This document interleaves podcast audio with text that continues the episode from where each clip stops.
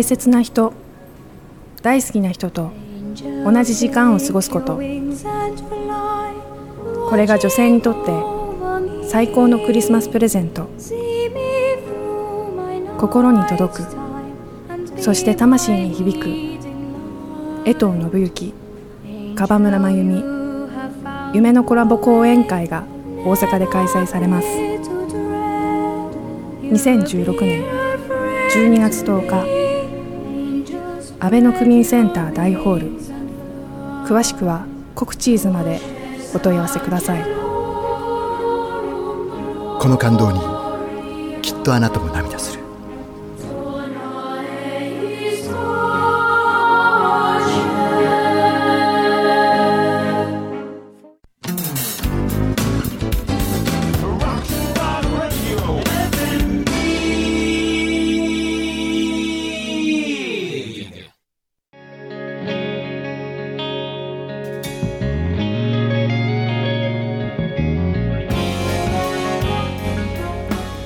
日和のワトセトラジオ。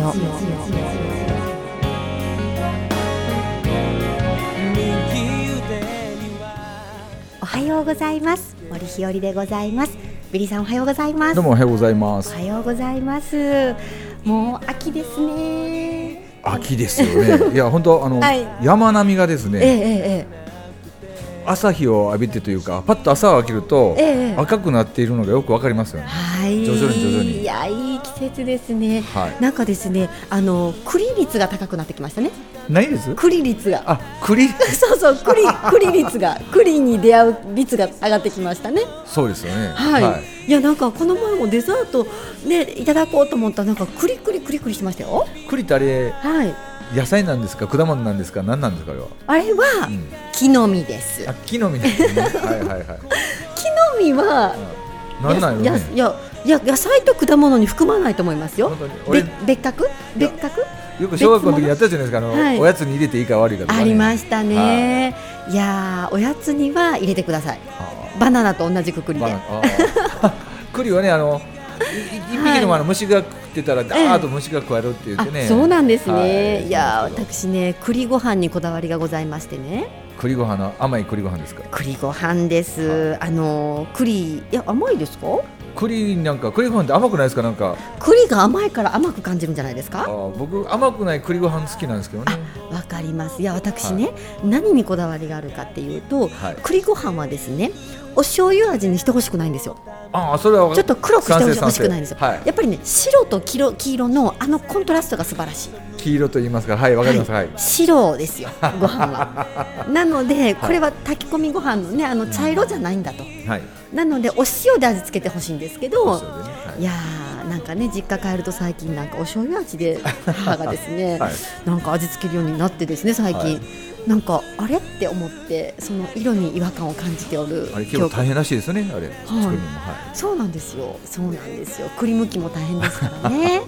今日は食べ物から始まりましたけど。そうですね、はい。今週もよろしくお願いいたします、よろしくお願いいたします、はい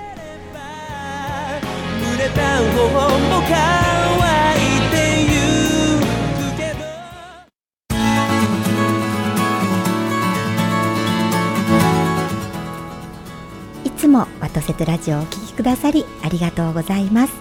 当番組では番組のスポンサーを募集いたしております。詳しくは番組のホームページをご覧ください。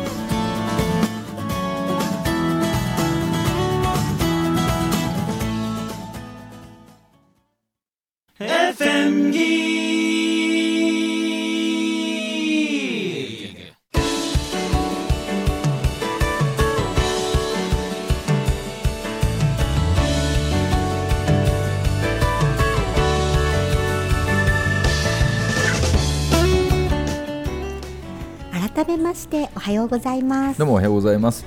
えー、ビリーさん最近何か思うところ何かありますか、思うところ？急に栗ご飯から来てこの思うところですか？そうそうそうそう。いや今ね、はい。ちょっと一瞬遠く行ってまして私。幽体離脱してたね？そうそうシュって帰ってきましたけれども、はい。なんかふわっとどっか行ってたのではい。なんかスタートも2秒ぐらい出遅れましたでしょ今。そうですねでもあの10月ってね、はい。あの4月と10月ってこう、ええ。テレビ番組とか、ええ。いろんなもん変わったりしますけど僕はいどちらかというと、ええ。10月ってなんかいろいろこう変わる時やっていうふうにいつも感じてるんですよね。なるほど、はい。うん確かにそうですね。うん。なんとなく私もそんな感じが何がっていうことないんですけれどもなんとなくそんな感じがしますね。で思うところっていうことは、うん。にちょっとオンラインあオンライン違うオンエアの前に今はい。お話き言ってたんですけど、うん。結構あの講演の依頼が増えましたね僕もはい講座とかセミナナーじゃなくて、ええええはいええええ公演ってでも一回ですか？そう僕それが苦手なんで、ちょっとそれをはい。日和大先生に教えていただきたいなといやいやいやいやいやいやいやいや私あの私に聞いたらもうえらいことになりますよ。いやえらいことになってませんっていや講演ってな依頼多いでしょ、ヒロさんも。いや講演ねさせていただくことね、ありますね、うん。いや私も実は講演はあまり苦手でですね。あまり苦手であまり苦手ででですね、はい。やっぱりあのなかなかその私の良さはですね、はい。自分で言うのもなんですけれども、おそらくあの噛めば噛むほどそれそれそれ。もう 間違いなくひよりちゃんはあのスルメみたいな女性ですよね。いやいやなんかねあそうそうそれ言われたのがですね、うん。おそらくもう4年ぐらい前にですね、はいえっと今2000何年ですか？16年。16年、はい。じゃあもうもしかしたら5年ぐらい前になるかもしれないんですけれどもあの私ね本当にこの世界に入るきっかけになったのはですね、はい。あの中村文明さんというね。ははい。いあの三重県の伊勢に会社がある方なんですけれども、この曲でもね、はい。元気が湧いてくるという番組やっておりますけど。はい。はい。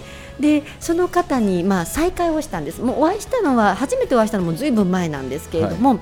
あの東京の品川駅でですね、うん。再会したというところからですね、はい。私の講演活動のきっかけをいただいた方なんですけれども。駅で再会してこの講演活動のきっかけになったという。そうなんですよ。ごいないやもうね私あのほら中間文明さん主催の五円紬大学ってありますよね、はいはい。あの時はですねそうあそうですよね。いつも第2回のこう、あの担当がビリさんですからね、はい。で私はあの各地域によるんですけれども、はい。第5回目をうん。担当させていただいていて、でいつもやっぱりあのもちろんながら五円紬大学に来られる皆様は中村文明さんのことを知ってらっしゃるから来られるのでなのでそうですよね。はい、なので私はその五円紬っていうテーマもありますので、あのーなぜ私はこの今五円紬で第五講座を担当させていただいているのかっていう話を、うん。だいたい自己紹介として3時間ぐらい喋るとだから今ねあの品川駅であったんですねみたいな話が来たので、はい。あこれはこの出会いの話していいのかなって一瞬思ったんですけどあかんあかんあかんあかんと。それを喋ったら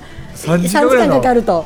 でいつもですねそうそう。あのいつもねそのあの時々ついて時々ですですけど来てくださるですね、はい。あのゆうきさん中西ゆうきさん。あウォーリーね。はいはいはい。ウォーリーさん、はい。ウォーリーさんがですね、うん。いつも私が自己紹介張り切ってしてると、うん。途中で巻いてくれとか早くとかいうねサインを出してくださるんですよ。あのチョキチョキ切るようなサインとかぐるぐる巻くサインね。はいはい。そうなんですよ。で、あのいつも自己紹介が長いって怒られるんですけれども、うん。でもね、私思うんですよ。あの一応一応と言いますか、一応作法の礼儀作法の講師をしておりますけれども、あの一応礼儀作法ルールがあって、でもうんルールにとらわれていたら相手の気持ちをね、あの組めないこともありますよということで結局臨機応変なんですよっていう話をさせていただくんですけれども、そのルールの部分はですね、うん。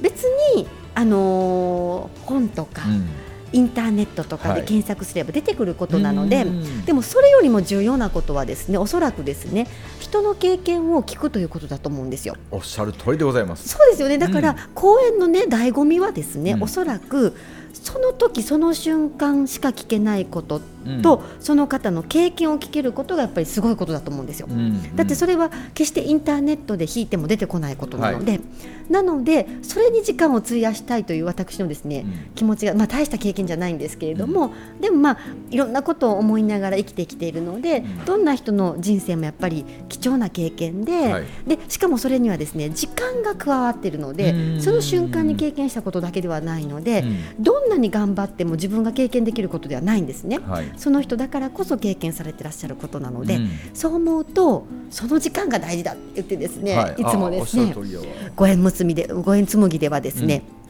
3時間ぐらいですね自己紹介してるんです。ね五円紬大体5時間やんね大体、はい。はい。そのうちの3時間が自己紹介、はい。はい。僕、はい。絶対それ正解、本当ですか？僕それもしたいのよ。ええ。うん。もうねひどい時4時間ぐらい喋ってですね。でしょ、はい。だって、はい。あのでそのはい。きっかけを作ったふみちゃんもね、はい。講演会行った時の初めの方の講演の CD とか聞いたことある、いえいえもはい。う自己紹介ではい。ほぼ終わってしまってんねん、あそうですか。だからこそ彼はまたはい。次も来てください、次も来てくださいって言っても十何年間でしょ。僕ね、はい。講演家の方って二通りやっていいと思うんですよ、はい。あの一回短編小説家と長編小説家とあったらいいと思って、はいはい僕とかひよりちゃんは、はい絶対長編の方やと思うよ。そうなんですよ。でそうなんですよ。だからですね、その対策としてですね、うん途中からですね、あのウォーリーさんがしてくださったのはですね、はいあの私あのお箸の話をするっていう講演をしていた時期があって。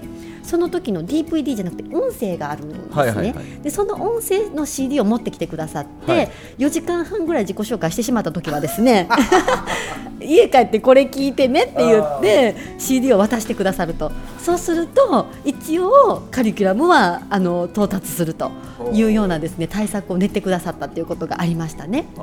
はい。僕ねで思うけうんど五円紬大学ってね、はい。あれ第6個まであるじゃないですか。はい。でもうこかれこれ3年目？そうですね。3期生ある時あるし、もうはい。2期生や3期生4期生かな？わからないけど、あれ結構僕呼ばれてるんですけど、ええ。あれ行った後、はい。必ずほぼ呼んでいただける方が僕らにしてみたらありがたいじゃないですか。いやすごいなと思いますご縁紡ぎの皆様って、ねはい。本当にご縁を紡いでくださるんですよ。でしょ？ということははい。一回こきで終わっちゃダメだと思いまいやせんか、本当そう思うんですよ。だからね公演はあの一回じゃダメですね。うん、連続公演ですね。その通り。だから連続講座ならぬ連続公演がいいですねで多分私の場合4回目ぐらいから面白くなると思いますよ。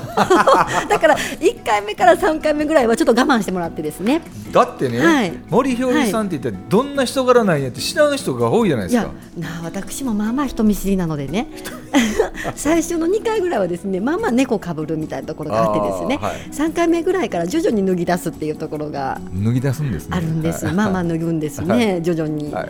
だから、うん、まあまああの味わい深くなっていくと思うんですよね、うん。あそんな一面もみたいなところは多分4回目5回目ぐらいなのでもう懲りないで1回目で判断してほしくないと。はいはい。はい、1回目は大概毎回言ってますけれども上がり症なので自分の良いところはほぼ出さずに終わるということが大概ありますので。有名なね、ええ。例えばあの君まろさんとか、はい。あの辺の人たちっていうのはもう一回で面白いじゃないですか、はい。満足できるじゃないですか、はい。で僕らみっていうか僕もそうなんですけど、ええ。一般ピーポーはねやっはいぱりまず僕お僕ってこんな人間なんですよって、まずお試しで来てもらって、ええ。で面白そうやないかいと、はい。あの森ひよりが言う、ええ。なんだったら聞きたいなってもしこうずっと来ていただくのが一,、はい。一番僕なんかは理想な気がしますね。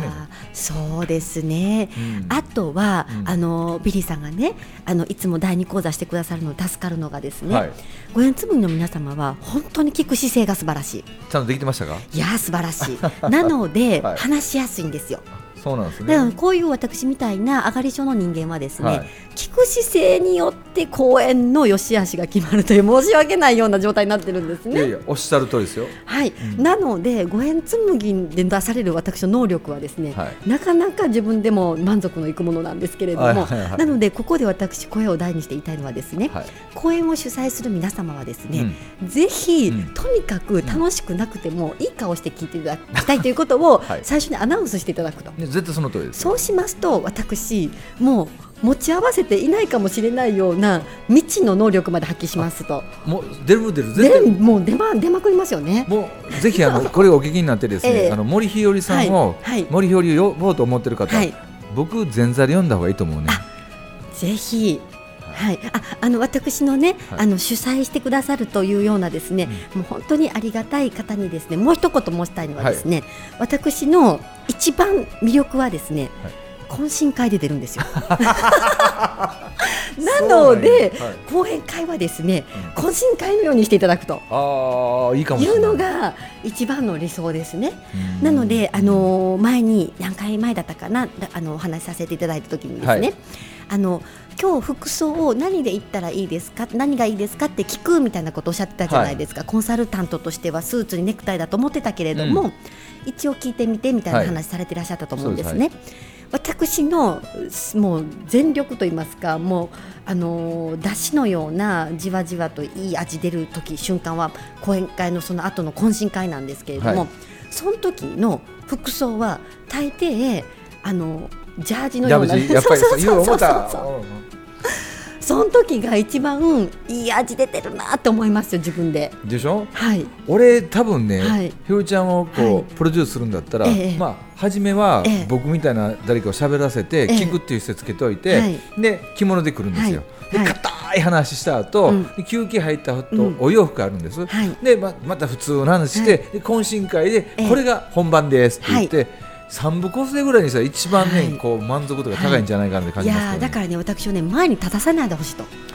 前に立たしたらダメなんですよ。あそうなんや。もうねみんなわーっているなみたいな、はいはい。わーってみんななんか座ってるなみたいなところで。で ああひよりちゃんおったそうそうそうそうそう。そうそうそう。そこでもうあの喋らすと、はい。もうまあまあなんかいいの出てきますよっていうところはありますねそうなんですよ。だからね、えもう特にねお互いの共通の友人であるふみちゃん見てて僕分かったんですよ、ええ。彼は講演家としてうまくいったんは、ええ。はい。講演普通の今までの講演家じゃない講演家だからですよ。そうですね。うん、いやー斬新ですよね。そう。だって初めに自己紹介とかそれだけでほぼ終わって、はい。い、やー終わってしまいましたわーって言ったら次やっぱり呼ぼうかと思うじゃないですか。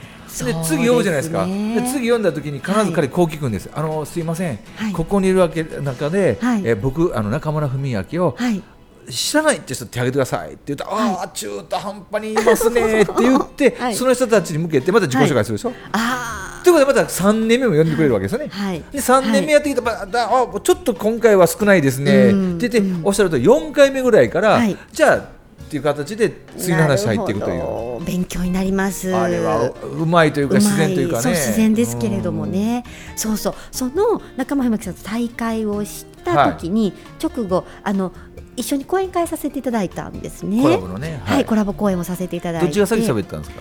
えっ、と中村さんだったと思います。先にふみちゃんが喋った後にでもねいやいやあのそうだったんですけどでも結局はですね、私初めての講演会なんですよ。はい。なので対談形式みたいに最初してくださったと思います。ああ対談のねはい、でその調整をするのにあのーあんちゃんとねって言ってああん。んちゃんと喋ってねって言っておっしゃってあんちゃんってと思いながらあの連絡来たのがアンナウラさんだったんですけれども、はい、でアンナウラさんと喋った時にアンナウラさんは最初私のことをやっぱりマナーの先生だと思ってますし、結構私もちゃんと喋ってたので、ちゃんとしてる私がずっと印象にあったみたいなんですけど、ある時突然私ですね伊勢に遊びに行ったんですよ。で突然行ってアンノラさんの時間いただいてですね一緒にこの、えっと、伊勢をこう紹介していただいたんですね、その時に私もう完全にオフで行ってるじゃないですか、うん私の中の自分なので、うん。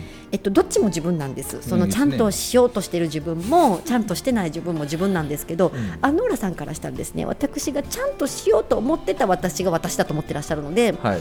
全く違う自分を見た時にとても驚かれたみたいだったんですよ。うんうんうんそれその後にフェイスブックとか書いてくださってたんですけど、うん。記事としてですね。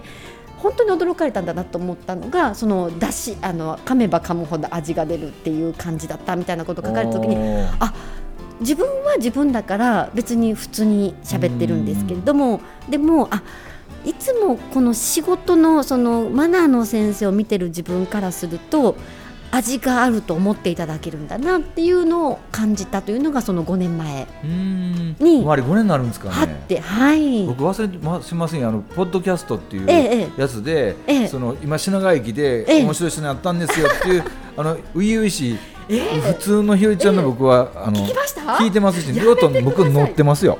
細かいな。持ってますよ。それえー、私ね。やめてくださいやめてください。あのですね私あれねあの本当突然のことだったんです、うん。あの品川駅でお会いしてもうなんかナンパのことも声かけられたんでしょ？撮ろうってなったんですよ、はいはいはい。で私ねそれまでベラベラ喋ってたんです。なんか、うん。もう本当にあの4時間ぐらい。あのああの前になって4時間喋ってたんや。はあほぼ私一人で喋ってたんです、はもう仲間さんも相づちぐらいだったっていう記憶なんです。あっちゃーはいで散々喋ったのに録音機置かれたらですねて緊張しちゃって、もう真っ白になってほで何にも言葉出てこなくなって、うん。それで撮った音声なので私としてはですね、うん。自分の中でもう聞くのも恥ずかしいと。なのであれ以来5年うん。一度も聞き直していないんですよ。僕ずっと聞いてるよ。やめてください。恥ずかしい。でもあの音声聞いてって言って公演来てくださる方とか、うん。あのフェイスブックで連絡くださる方とかっているんですよ。あの結構ねあのふみちゃんのポッドキャストがそのままうちの番組来てるじゃないですか、はい。このうちの番組はあのポッドキャストを通じて、ええ。ふみちゃんが言う人にスポット当たるみたいですよねだから僕もあのポッドキャストに出るのがすっごいうん。夢というか出たいなーって思ってたら、彼がおれへん時にあんちゃんに出させてもらって、はい。僕がポッドキャストのあのみるみる元気が湧いてくるデビューは、はい。第1回目のうちのスタジオで撮ったのが第1回目やったから。あそうですか、うん。あの後あの浦さんと番組されたんですか？その後。いえその前から。ずーっと。あって、はい。あそうでしたか。そうなんですよ。いやーその回はね私の中では、まあ、私の中ではですけれども、もう封印と言いますかね。だってあれ60万人ぐらいのアクセスあったんですよ。え？あのポッドキャストって。あそうなんですか。登録だけ。その60万人の登録がみんなうちの曲を聴くようになったからうちにしてみたらものすごいありがたいことなんですよ。さすがですね中村さなんであのその時にひよりちゃんのことを知ってる人が多いじゃないですか。でなくても、僕も一緒にご縁積み大学させていただいているのでワトセトラジオこれこれを聞いてらっしゃる方今みんな手挙げてると思いますけど、ええ。ご縁積み大学出身の人手挙げてってみんなうわーっと手挙げるぐらい聞いてますから、いやーありがたいことですね。ありがたいことですよね。もう本当にお世話になっておりますね。はい。やーおかげさま。やっていくことで、ええだからやっぱりそうそう。はい。僕とか、うん。あのひよりちゃんとかはさ、はい。やっぱりあのふみちゃんをかを介して知り合ったあとのりちゃんとかもね、はい。みんなやっぱりあの連載のが僕いやそういやいや。本当そうですよ。だって大体ですね。公演ってまあ大体大抵90分から2時間とかが多いじゃないですか。そんなんで話しきれないですよね。でしょ？でふみちゃんの最近の話僕ずっと聞いてるけど定番の話があって、はい。結局は東京に行って、はい。で田畑さんのところに弟子入りして、ええ。さあ今からやっていうところで、はい。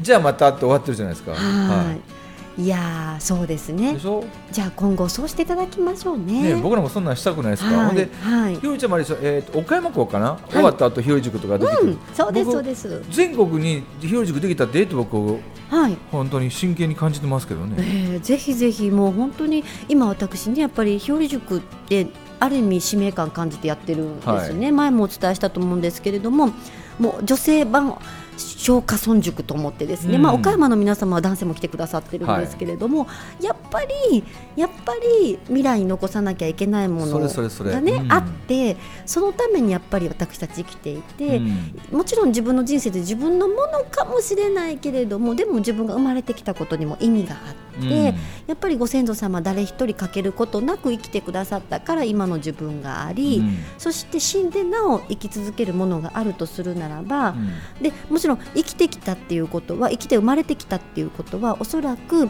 歴史のほんの一部を担うながらも、うん。だけど自分がしっかりに担わなければ次につながっていかないと思うと、やっぱり一生懸命生きなきゃいけなくってっていう中でどう生きるかって考えるとやっぱり未来につなげなければいけないものはちゃんとバトンリレーするって思うから、うん。大事だなと思うことを本当にあの日和塾ではですね、もう主観自分の主観丸出しでですねもはい。うでもそれなでも大事だと思うことを伝えさせていただく場にしてるんですね。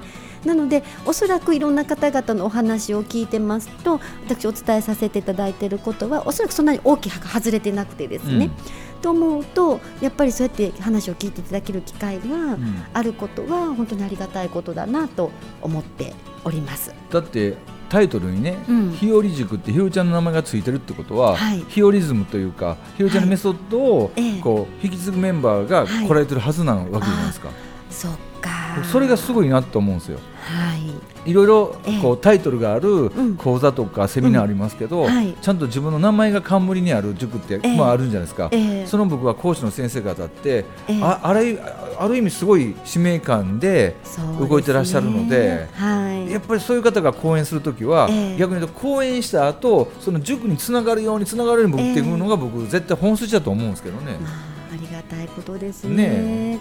でも確かにはい。あのねまたこのラジオでもお伝えできたらなと思ってますけれども、はい。やっぱりあの一貫してですね、うん。あの伝えなければいけないことというのは日和塾では結構主張してますね。はい。例えば、あの女性の一番の仕事は笑ってることだとかですおね やっぱりやっぱり女性の笑顔って、うん。ねやっぱり癒し人をね癒しますしそして和ませますしねすごく大事なことなんだけれどもしかも笑顔ってすごいことにですね無料なんですよね。うん。お金もかからない。はい。のに何をケチるんだみたいなことですとかね、なんかそういったことをお伝えしていくということは私なんかやっぱり使命感を感じていますので、そういう意味ではそうですね。でも日和塾っていう塾の名前がうん。自分の中でもしっくりいくようになったのはようやく今年ぐらいなんじゃないかなって思ってます。あそうなの？え日和塾はいつ頃からえっやってとですねもう今回福岡が4期で4期になるんやそうです。えあれは半年1年？1年です。1年間。あー1年間です。だから4年目はい。なんですけれどもその前の年はあのえっとね忘ること教室かなんか講座かなんか。こと教室。はい。買って、はい そうなんです。もともとねあのはい。仲間文明さんと一緒に講演させていただいた時うん。あの和のえっと和和のことはなんかそんなんだった。和和の 和の子はなんかだったんですけど、うん。仲間さんにですね。和じゃないんだと。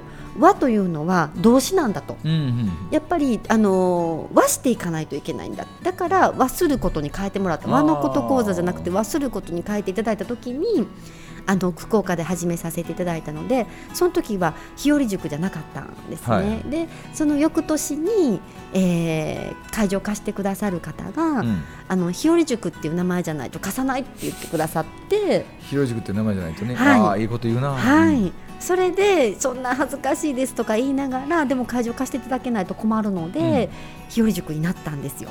うん。それが1年目なのでその前の年は和のこと教室から始まって、わ忘ること教室から始まって、で翌年に日和塾が始まってはあ今4年目ですね。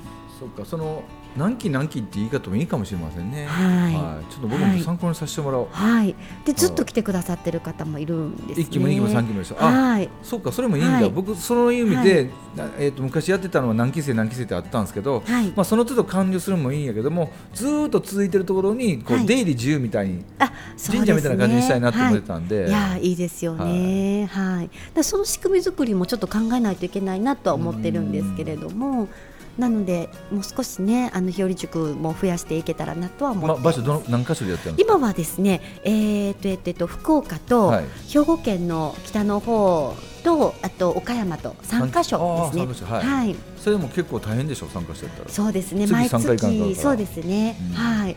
そうなんです。だから岡山がねすごく近いので、近いね岡山もう岡山近い感謝とか思いながら で兵庫県の山の方ははいちょっと遠いでしょ、そうなんです。はい。で、あの新幹線通ってないので、駅降りてからまだ1時間車でっていうところなので、でもそういうところでも呼んでくださることが本当に嬉しい、うんありがたいなと思ってますね。はい。やっぱり、ね、ご縁紬大学もそうですしあちらこちらで講演あった時に、うん。僕も同じ仲間としているのはやっぱりひろちゃんはひろ塾につなげるようになんか持っていくのが一番僕はいやー、日和か塾来た人、きっとびっくりされると思います。結構、結構いろいろ言いますもんね。でもそれが森ひよりやからそうですね。いいんじゃないですかね。はい、いや、うん本当ありがたい機会だなと思います。やっぱり半分はお作法の話させていただきますけど、半分は全く違うこと話させていただいたりしてますもんね。だってお作法の話する人ってさ、ええ森ひよりさんっていう以外にも例えばおったとしたら、うん何が違うのっていう部分があると思うんですうよ。んで僕それよりねこうこととかものじゃなくて、うん森ひよりっていう人がうんどんな風な話をしてどんな風な方に持っていくかっていう方が僕結構興味あると思うんで。そうですか。うんうん、あのいろんな話させていただきますけれども、あの軸は絶対ぶらさないみたいな。